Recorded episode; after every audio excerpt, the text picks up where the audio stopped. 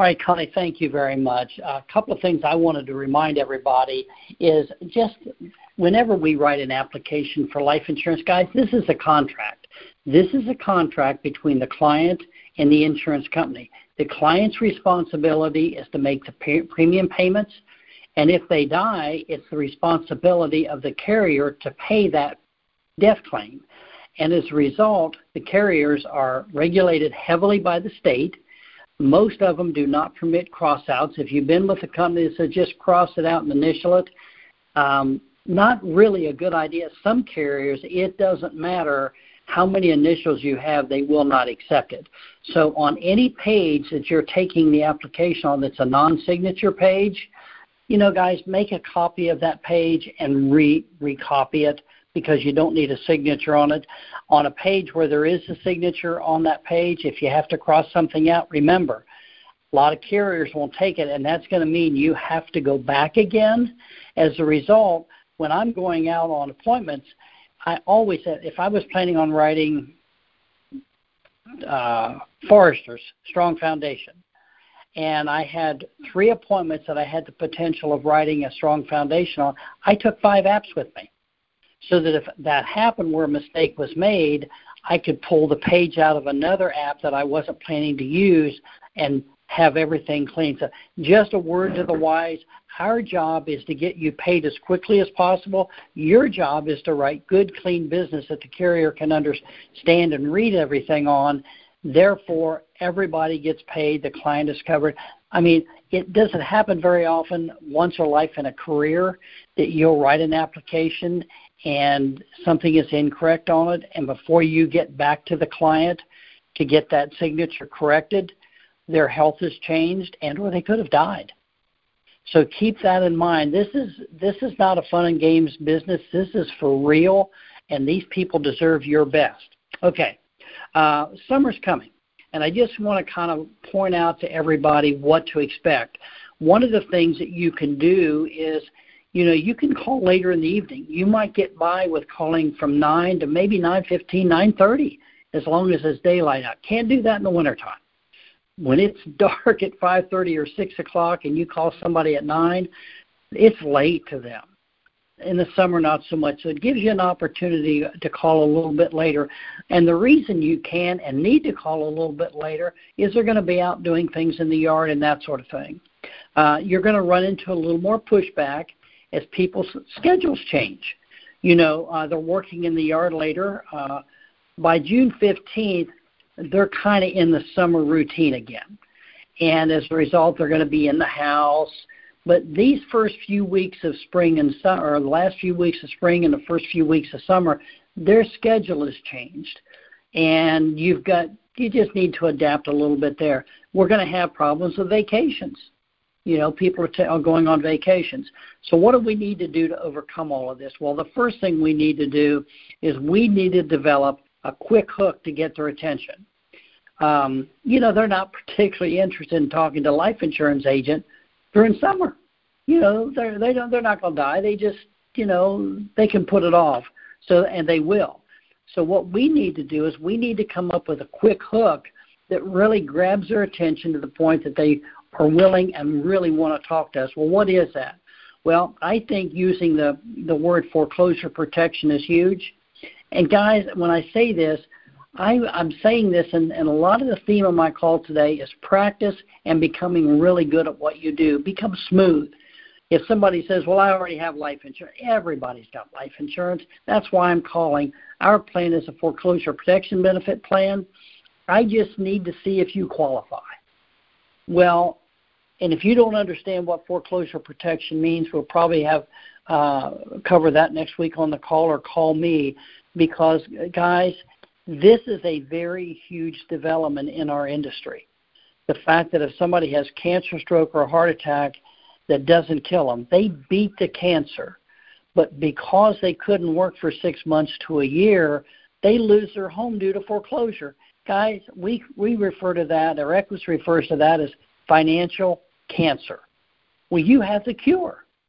If somebody has open heart surgery and can't drive their semi for six months, because of the open heart surgery. You have the cure to their financial uh, heart disease. And these people don't know that, but you can't lecture them on the phone. You can only give them a teaser to grab their attention. Everybody's got life insurance. I was calling about foreclosure protection benefits. I just need to see if you qualify. I need a little more information. Well, they've never heard that term before, and a lot of companies that do have it don't understand how to sell it. They sell it for what it is, not what it does. And today, you're learning a technique that one helps you get an appointment, two, it allows you to get into the home, and three, it gives you an opportunity to share something with them they've never heard of before. So this is a very, very big deal. Um, Another point is, we, Connie already touched on convention a few minutes ago. The reason convention is so important to you guys is it validates everything you hear on this call. It validates everything you hear with Equus. It validates all the success stories you hear uh, on the calls on Monday and Friday. And those success uh, stories that people are sharing, you know, when you hear them talk, you think these people could leap buildings in a single bound and they have a huge S on their chest. That's not the case. These people are average and ordinary people, but because of the system that Equus has put together, we put average and ordinary people into a position where they can do extra uh, things over and above average and ordinary. We give them the opportunity to succeed in ways they've never ever seen before. That's why convention is so important. As I mentioned, that trip to Atlanta, guys, I was just reminded, fine tuned, what the opportunity is here. This is a business opportunity that looks like a job. Now, if we were all going into the office every week and we had a bad week, I remember one time I called Barry early on and I said, Barry, I, you know, I just went through this and this and this, and I don't understand. He goes, Did you hear what so and so did this week? I said, What's that? And he said, They wrote five applications for $4,700 in premium yesterday. At an entry level contract, they just made almost $3,000. Well, that reminded me what my situation was was very isolated. Now you have something I didn't have then. You have the opportunity to call me and or your manager. You can get a hold of Johnny or Fernando or Marcia, David, any of these people. Let them listen to what you're doing and figure out what you're doing wrong and fix it right away. So these are all things that are very, very important to all of us. I also want to point out, oh, and I do want to point out the Columbus meeting next week. Guys, if you're within three or four or five hours of that, I recommend that you make the time to go over there, spend that time listening and seeing what's happening in the Equus Nation because there, there's probably going to be somebody there that's going to share something that's going to change your life. And I'm going to point out in how I raised myself from success and failure in that book in a minute why that's so important. I also want to remind everybody on paper apps and questionnaires, print out, and I don't care which company you, you use, Foresters is a good one, CFG is a good one, print out their paper application for strong foundation with foresters. Then go through and print out all the questionnaires they have for diabetes and blood pressure and arthritis and so on. I remember writing an application one time and uh, they declined it for arthritis. And Mark Dudley was the underwriter there at the time, and I called. I said, Mark, what are you doing? I said, What's the big deal with arthritis? I've never heard of anybody dying of arthritis. He laughed. He said, Dick, arthritis won't kill them. He said, but the medications they're on will blow out their liver and they'll die of liver disease rather than arthritis. He said, so this is a big deal. That was the first step in changing how I started to, to look at and think like the insurance companies do. By printing out a paper app, and guys, I'm going to recommend you take the time to fill it out. If they ask for the driver's license number, on the application and the state. Why is that important? Because when they do the MIB, it goes in and um, evaluate and looks at their driving record. If somebody had four speeding tickets in the last six months, is that a big deal? Yes, because they either have a death wish or they're careless. And either way, the insurance company doesn't want to have them as an insured. Okay, so these are things I am wound up today. I've had this extra day and I am fired up, I'll tell you that. But understanding how the insurance company thinks is a very, very big deal. The, the application and the questionnaires will help you understand that. Why is diabetes such a big deal? Because with diabetes comes a enhanced risk of cardiovascular disease. So it's important that they have that information on there. Study these these questionnaires. I don't mean memorize every question, but get a sense of what the company is trying to do. Now, let me uh, point out one more thing. We have a tendency to think that this stuff that we sell called life insurance for mortgage protection is for selling, not for using. Well, unfortunately, that's not the case because people do die people are killed in car wrecks. People become uninsurable after we talk to them. And um, if we wrote them up, that's a good thing that they got the coverage. But if we didn't and they become uninsurable, that's a bad thing. Now, just imagine when you're taking this application that you want to send to the company that and and this actually happened when I first started in the business. We participated in a reinsurance program which meant if we wrote a life insurance policy say for a hundred thousand dollars, and two years later or six months later that person died, the company would write a check for a hundred thousand. Ninety-five thousand of that came out of their funds, and five thousand of it came out of our reinsurance account. So we literally participated in the death claim when they died. So when you're taking an application, get in this mindset if this person dies, it's going to cost me three to five thousand dollars out of my checking account to cover that portion of the death claim. When you think that way, it's going to change how you think about business that you write. This is going to be a big deal. Verify, not. Okay. Um, one other thing. Now, this is what we talked about this morning, and, and really think in terms of that three to five thousand. If this thing goes south, because you know people say all the time, "Well, Dick, their doctor said they're healthy." Yeah, the doctor did say they're healthy, and if they die, the doctor feels terrible, but it doesn't cost the doctor anything if they die. The insurance company looks at these clients differently because if they make a mistake, it's costing them fifty or a hundred or two or three or five hundred thousand dollars. So they're going to look at you differently than your doctor does. Uh, now we had sent out this morning to everybody the Colonial Penn and the AARP mailers and circulars. All right. Now, why is that important to you? Well, first off, 40% of all of our business for mortgage protection, we write it as an equity protection plan. Now, podcast number 17, write this down. Podcast number 17, memorize it, then dramatize it. And what do I mean by that? Well, memorizing it is, is dull and boring. But if you memorize it first and then you've got the words and the vocabulary down, then learn how to dramatize it. You know, how you make that, you know, if something happened to you, who do you want to get the house? Well, my kids. Are they going to sell the house? Are they going to rent it? Are they going to move into it? Well, they're going to sell it. Well, does it make sense to pay the house off through mortgage protection just so the kids can sell the house? See, when you learn to do that and have a conversation with them, it changes everything. Now, why is this important? Well, 40% of the business we write is going to be this type of a product. So, and when I say learn it, learn it perfectly no exceptions. Otherwise, you're going to be taking a 40% pay cut.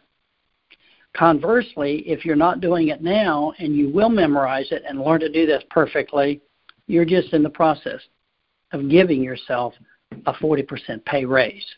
See, you make the sale for mortgage protection through, through an equity protection plan you you've made the sale, everything is fine, but you didn't go over AARP or Colonial Penn. Learn to use that as a tool to protect the business. excuse me, that you just wrote, because this is what happens when you've got. And I, I hear this about once a week. Well, Dick, I sold these people a, a ten thousand dollar equity protection plan, and I got a call from them, and it goes something like this: John, well, I just wanted you to know we've decided to go a different direction. Would you please cancel the insurance I have with you? And I get the call from the agent, what do I do? well, did you go over Colonial Penn or AARP after you made the sale? Well, no, I didn't. Well, see, what's happened is the AARP is quite a bit less expensive, but AARP and Colonial Penn are what they call a five year banded term. Don't use that term with the client. They don't understand it. Doesn't matter. But this is what does matter. Let's take a look at the Colonial Penn one right now. When I called on this lady several years ago, she was 61 at the time. She wanted 25,000 coverage, which is what I wrote up for. And I get um, um, actually on this one, I went to see her on a Tuesday, and she says, "Dick, I'm not buying anything until I get this stuff from Colonial Penn." Um, Thursday morning, I get a phone call from her. She said, "Dick, I've decided I'm going to go a different direction." I said, "What's that?" And she said, "Well, I got this stuff from Colonial Penn. I'm going to buy theirs." Well, if you've been doing this very long, you know all the final expense products are within a few dollars of each other. I says, well, why would you want to go with Colonial Penn? I didn't know anything about Colonial Penn then. She said, well, it's $200 a year cheaper than you are. And I, I said, well, Gloria, there's something not right.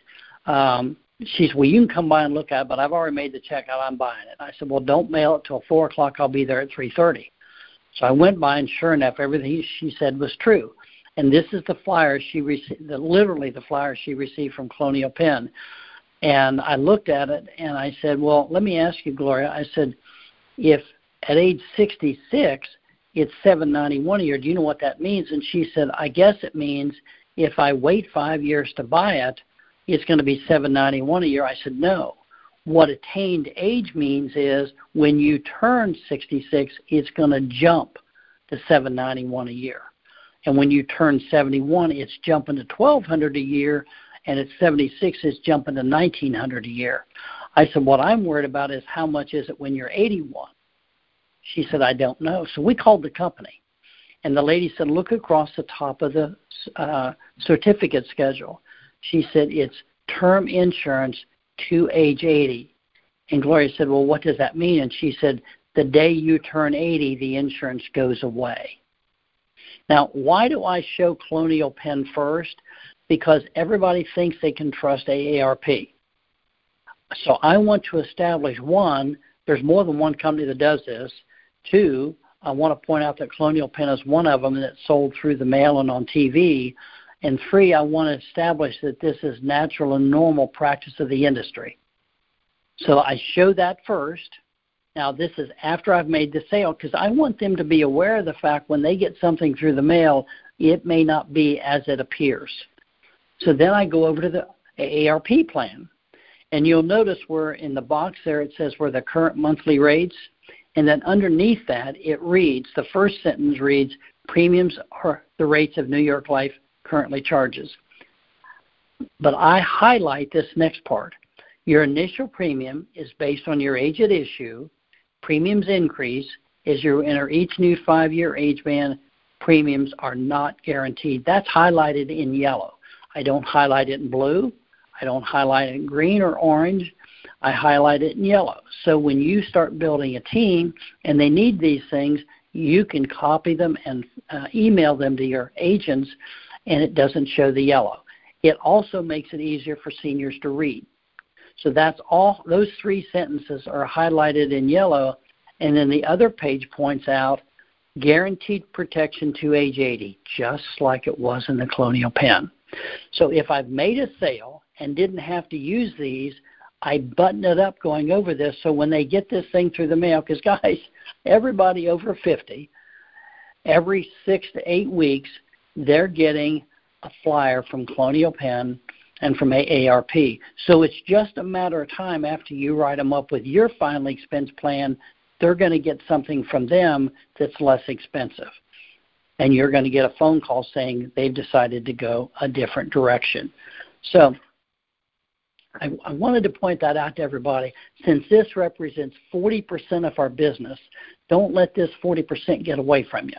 Put yourself in a situation where you win every time with that 40%.